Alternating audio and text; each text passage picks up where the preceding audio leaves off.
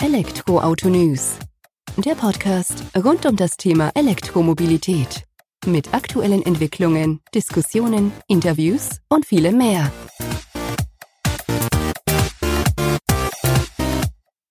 Willkommen bei einer neuen Podcast-Folge unseres Portals elektroautonews.net.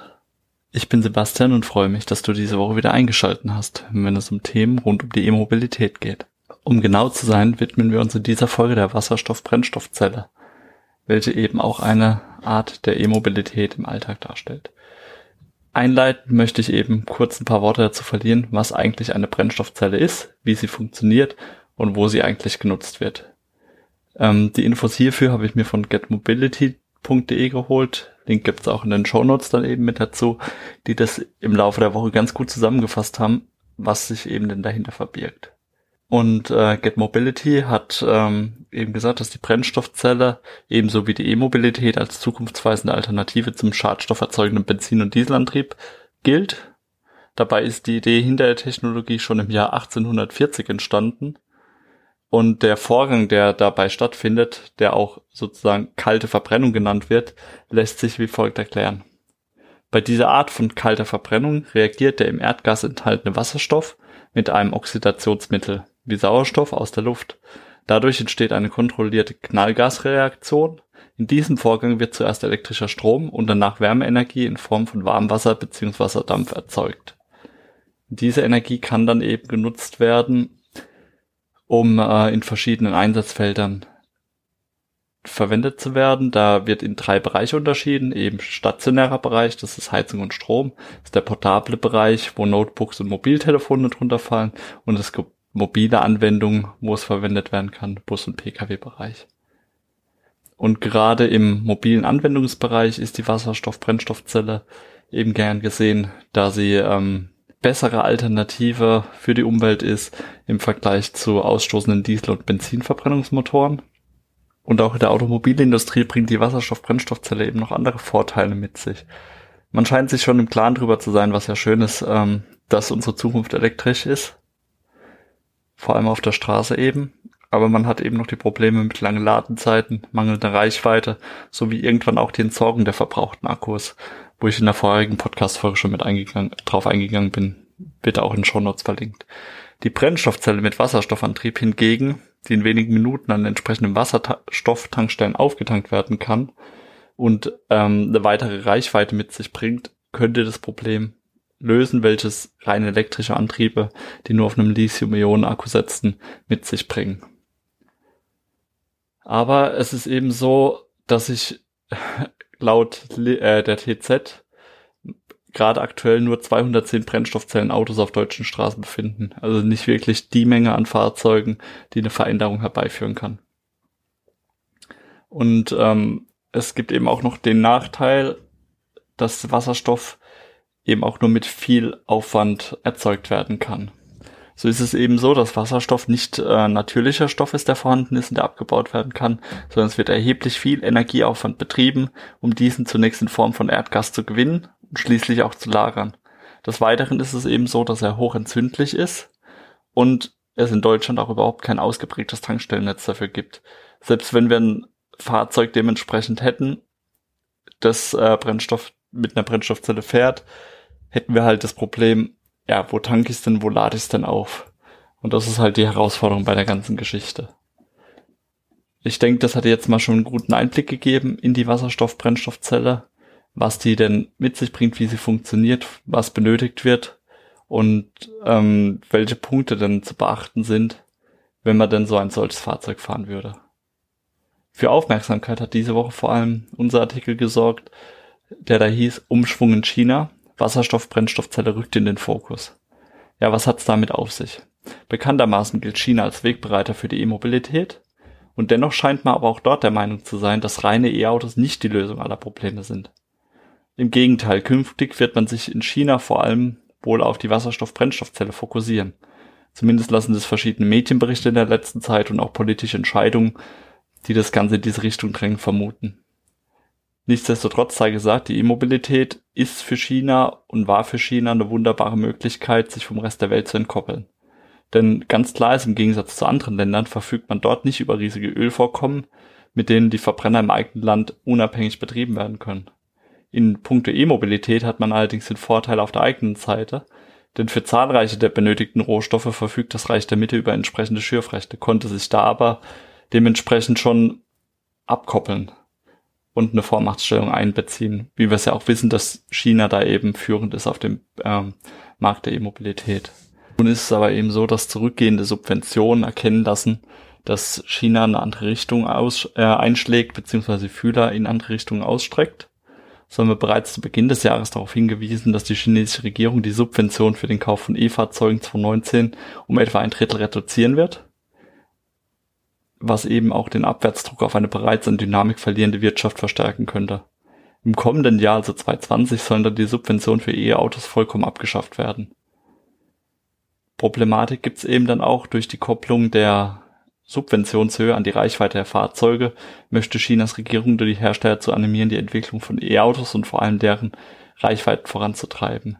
Stand heute gehen Chinas Hersteller keinen festen Weg, sondern halten sich verschiedene Antriebsalternativen offen. Die Initiative Made in China 2025 positioniert New Energy Fahrzeuge allerdings als Priorität. Wobei da dann eben auch gesagt sei, dass diese New Energy Fahrzeuge nicht nur reine E-Autos sein müssen, sondern eben auch unter anderem Wasserstoff-Brennstoffzellenfahrzeuge, die ähm, grün über die Straßen fahren sozusagen. Ja, um eben auch den Einsatz von Wasserstoffenergie zu fördern und zu beschleunigen und auch nachhaltiges Wachstum zu fördern, plant China den Bau von vier sogenannten Wasserstoffkorridoren im Yangtze-Flussdelta, die auf dem Schnellstraßennetz in der Region basieren. Da will man eben bis 2021 die Infrastruktur so weit ausbauen, dass die Städte in der Region miteinander verbunden werden. Zwischen 2019 und 2021 werden in der Region mehr als 40 Wasserstoff Wasserstofftankstellen gebaut, die wichtige Autobahnen miteinander eben verbinden werden. Auch Subventionen für Forschung und Entwicklung werden von Seiten der chinesischen Regierung nun auf Fahrzeuge mit Wasserstoff-Brennstoffzelle umgeschiftet. Das heißt, wir gehen weg von E-Mobilität oder E-Autos mit Lithium-Batterie hin zu Wasserstoff-Brennstoffzelle. Dies bedeutet allerdings auch, dass die E-Auto-Hersteller in China der grausamen Realität stellen müssen, dass mit dem Wegfall der staatlichen Unterstützung finanzielle Verluste einherkommen können. Ja klar, wenn man halt im Moment stark von Subventionen ähm, profitiert, Fahrzeuge abgesetzt werden, auf einmal gehen die Subventionen zurück, gehen die Preise auch wieder hoch, was die Fahrzeuge für die Masse dann eben auch uninteressanter macht.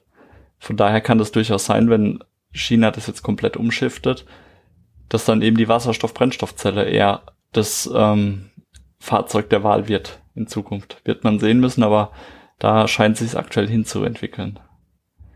Ja, aber woher kam jetzt dieser Umschwung dieser der Denkweise? Warum weg von reinen E-Autos hin zu elektrisch angetriebenen Fahrzeugen mit Wasserstoff-Brennstoffzelle?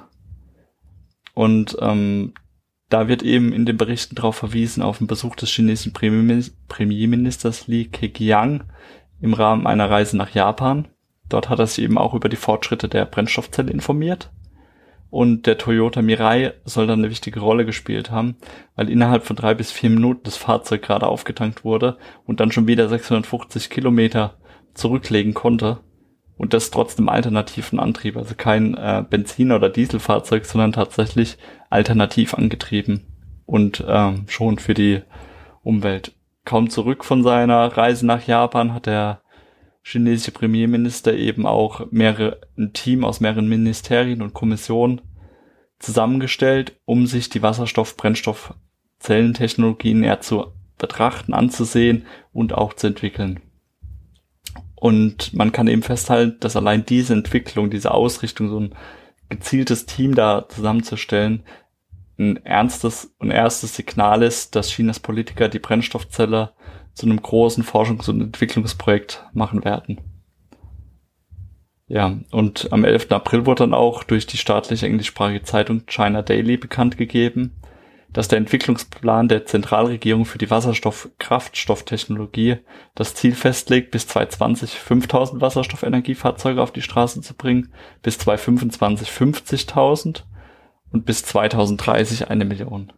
Also wir reden hier gerade mal von elf Jahren, wo wir von gefühlt ein paar hundert Wasserstoffenergiefahrzeugen auf eine Million kommen sollen. Und wer in China die Entwicklung mit reinen E-Autos gesehen hat, der dürfte auch ähm, glauben, dass das zu schaffen ist. Gerade wenn dann so Zug von der Politik wieder hinterherkommt. Und gerade für die Steuerzahler geht man von aus derzeit, dass es dieser Umschwung von reinen E-Auto zur Wasserstoff-Brennstoffzelle eine Entlastung darstellen kann. Denn führen wir uns mal die Zahlen vor Augen. Allein die Marke Byte hat in den vergangenen fünf Jahren knapp eine Milliarde Euro Subvention für Elektroprogramme erhalten. Inzwischen schreibt man dort auch Verluste, weil eben Subventionen wegfallen, Fahrzeuge weniger abgesetzt werden dadurch. Und ja, wirkt sich halt negativ aus. Und das wird nicht das einzige Unternehmen sein, wo man das so merkt. Ich denke, da werden auch viele Startups dann davon betroffen sein, die eben nicht so ein bequemes Polster haben, auf das man zurückfallen kann. Experten haben diesen Umschwung schon früher kommen sehen. Jochen Siebert beispielsweise von JSC Automotiv in Shanghai zeigt sich nicht überrascht, dass der Kurswechsel so kommt von China. Der hat schon vor über einem Jahr davor gewarnt, sich nicht nur auf die reine E-Mobilität ähm, zu verlassen, weil er hatte schon damals angedeutet, dass der Ausbau der Ladestation nicht funktionieren wird. Ähm, weil es eben dem Ministerium für ökologische Umwelt in China tatsächlich darum geht, die Umwelt zu verbessern und nicht nur auf E-Autos zu setzen. Das heißt im Umkehrschluss, wenn eine bessere Technologie vorhanden ist aus den ihrer Deutung als die reinen E-Autos, kann da halt auch ganz schnell ein Umschwung kommen und dadurch wird dann eben auch ähm, der Ausbau der Ladeinfrastruktur in Frage gestellt, weil man vielleicht seine Mittel woanders konzentriert, wie wir es jetzt in Form der Subventionen, Forschungsgelder und so weiter sehen. Also da ist schon Umschwung zu erkennen in China. Jetzt ist die Frage, wie konsequent wird das einfach auch durchgezogen und was macht Europa, was macht Deutschland damit? Und in diesem Zusammenhang möchte ich einfach auch einen kurzen Blick auf die deutsche Automobilindustrie werfen, die ebenfalls auf die Wasserstoff-Brennstoffzelle setzen. Zwar nicht ganz so konsequent wie China aktuell, aber man scheint verstanden zu haben, dass man auch dieses Feld nicht außen vor lassen sollte. Der Automobilzulieferer Elring-Klinger gab sozusagen im September 2017 bereits zu verstehen, dass man davon ausgehe, dass sich mittelfristig die Brennstoffzelle durchsetzen wird. Und klar ist es auch verständlich irgendwo, dass man diese Entwicklung herbeisehnt, denn das Unternehmen profitiert da doch deutlich mehr davon. Bei einem ähm, Elektroauto ist der Umsatz deutlich höher als bei einem Fahrzeug mit Verbrenner derzeit. Von daher wäre es Elringklinger wahrscheinlich egal, ob sie jetzt auf Brennstoffzelle oder rein E-Antrieb setzen. Aber ähm, man scheint dort schon auch den Brennstoffzellenmarkt zu fokussieren, denn nach einer ersten Hochlaufphase, spätestens zwischen 225 und 230, ist man sich sicher, der Markt wird richtig anziehen. Und ja, was machen unsere deutschen Hersteller? Ziehen die da mit? Haben die was im Angebot? Und so ist es, dass eben Daimler aktuell ein Brennstoffzellenfahrzeug in Serie auf der Straße hat. BMW wird mitgerechnet, dass sie 2020 auf die Straße bringen. Audi, äh, VW forscht aktuell noch mit einer Uni zusammen dran, was sie machen können. Audi und Hyundai haben sich zusammengeschlossen, zumindest äh, in Bezug auf die Brennstoffzellentechnologieentwicklung. Sprich, man tauscht sich miteinander aus, man versucht voneinander zu lernen. Und gerade Audi hat im VW-Konzern eine wichtige Stellung bekommen. Es wird die Marke an sich zum Kompetenzzentrum für die Technologie erklärt oder ist schon erklärt worden. In 2019 soll ein erstes E-Auto als Studie vorgestellt werden und zwei Jahre später, also 2021, soll es dann auch als fertiges Brennstoffzellenfahrzeug auf die Straße kommen. Also zumindest da ist ein bisschen Zug dahinter, da wird man dann wahrscheinlich auch wieder im VW-Konzern davon profitieren, dass man diesen direkten Austausch miteinander hat. Und wer weiß, vielleicht geht's dann auch schneller als gedacht, wenn man da auf einer Plattform wieder arbeitet und miteinander oder zueinander findet. Ja, was machen andere Automobilzulieferer? Freudenberg hat sich auch entsprechend aufgestellt. Anfang des Jahres 2018 hat man mit einer Akquisition und strategischen Beteiligung seine Geschäftsaktivitäten im Energiesektor und für die E-Mobilität verstärkt. Mit der teilweisen Übernahme des Brennstoffzellenherstellers Elcor und seiner Schwestergesellschaft Elco Max in München sicherte man sich bereits die Rechte an mehreren Patenten und Patentanmeldungen. Also da ist man auch auf dem richtigen Weg anscheinend, Fuß zu fassen, sich da festzusetzen und auch Entwicklungen in die richtige Richtung voranzutreiben. Bosch darf man auch nicht unerwähnt lassen als mit einer der größten Automobilzulieferer hier in Deutschland. Die sind im April 2019 in den Markt für mobile Brennstoffzelle eingestiegen und bereiten den Durchbruch der Technik für Lkw und Pkw vor. Und ja, man wird sich dort auf die Weiterentwicklung und Produktion von Brennstoffzellen Wasserstoff Stacks als Herzstück sozusagen der Elektri oder dieser Antriebsform konzentrieren und ist deswegen auch eine entsprechende Kooperation mit dem schwedischen Brennstoffzellen-Stack-Hersteller PowerCell Sweden AB eingegangen. Und Bosch gibt eben auch zu verstehen, die, den, die beste Chance für den breiten Einsatz der Brennstoffzellentechnologie sieht man im Nutzfahrzeugmarkt. Nicht im Pkw-Markt, sondern tatsächlich Nutzfahrzeuge, Lkw, Transporter und so weiter. Und gerade in Bezug auf die Flottenvorgabe der Europäischen Union für LKWs bis 2025 eine Minderung der CO2-Emissionen um im Schnitt 15 Prozent zu erreichen, beziehungsweise bis 2030 um 30 Prozent zu erreichen, ist die Brennstoffzellentechnologie das Mittel der Wahl laut Bosch. Und da wird man eben sehen, wo der Weg hingeht. Wir werden es auf jeden Fall beobachten bei uns im Portal und sind auch gespannt, wie konsequent eben der Weg in China verfolgt wird, was wir Deutschen damit machen und wie Europa reagiert, ob wir damit früh dabei sind und mit diesem alternativen Antrieb unsere Umwelt ein bisschen besser machen. Festhalten sollte man natürlich nochmal, dass es im Endeffekt auch ein E-Auto ist, was da fährt. Auch wenn es mit Wasserstoff-Brennstoffzelle fährt, ist es einfach eine andere Art und Weise der Energiespeicherung, die ihre Vorteile mit sich bringt, aber eben auch ihre Nachteile, wie eingangs erwähnt.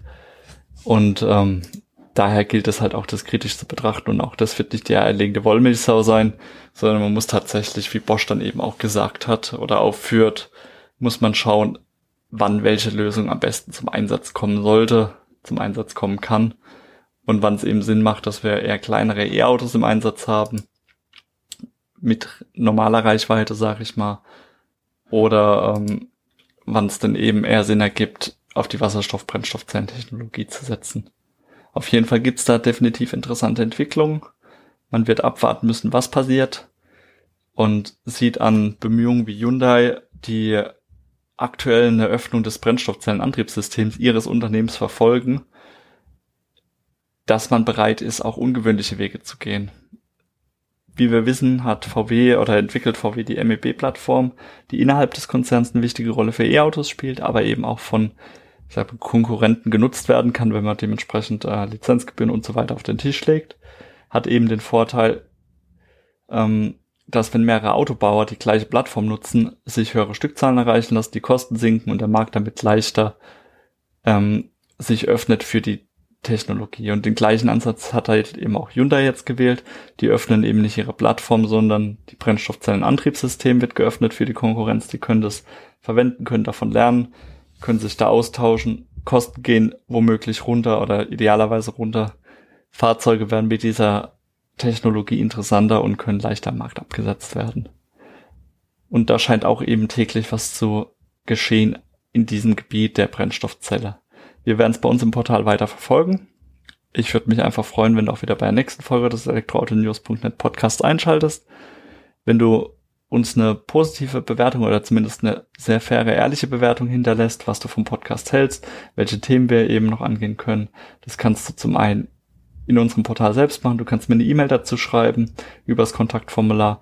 Du kannst aber auch einfach auch eine Bewertung auf iTunes, Spotify und Co. hinterlassen, dass es auch andere Menschen, Zuhörer sehen, lesen können und sich vielleicht unseren Podcast anhören, einfach um die E-Mobilität noch ein bisschen weiter zu verbreiten und in die Köpfe zu bekommen. Würde mich auf jeden Fall sehr freuen. Ich freue mich, wenn du auch nächste Woche wieder einschaltest und sage jetzt einfach ciao, bis dann.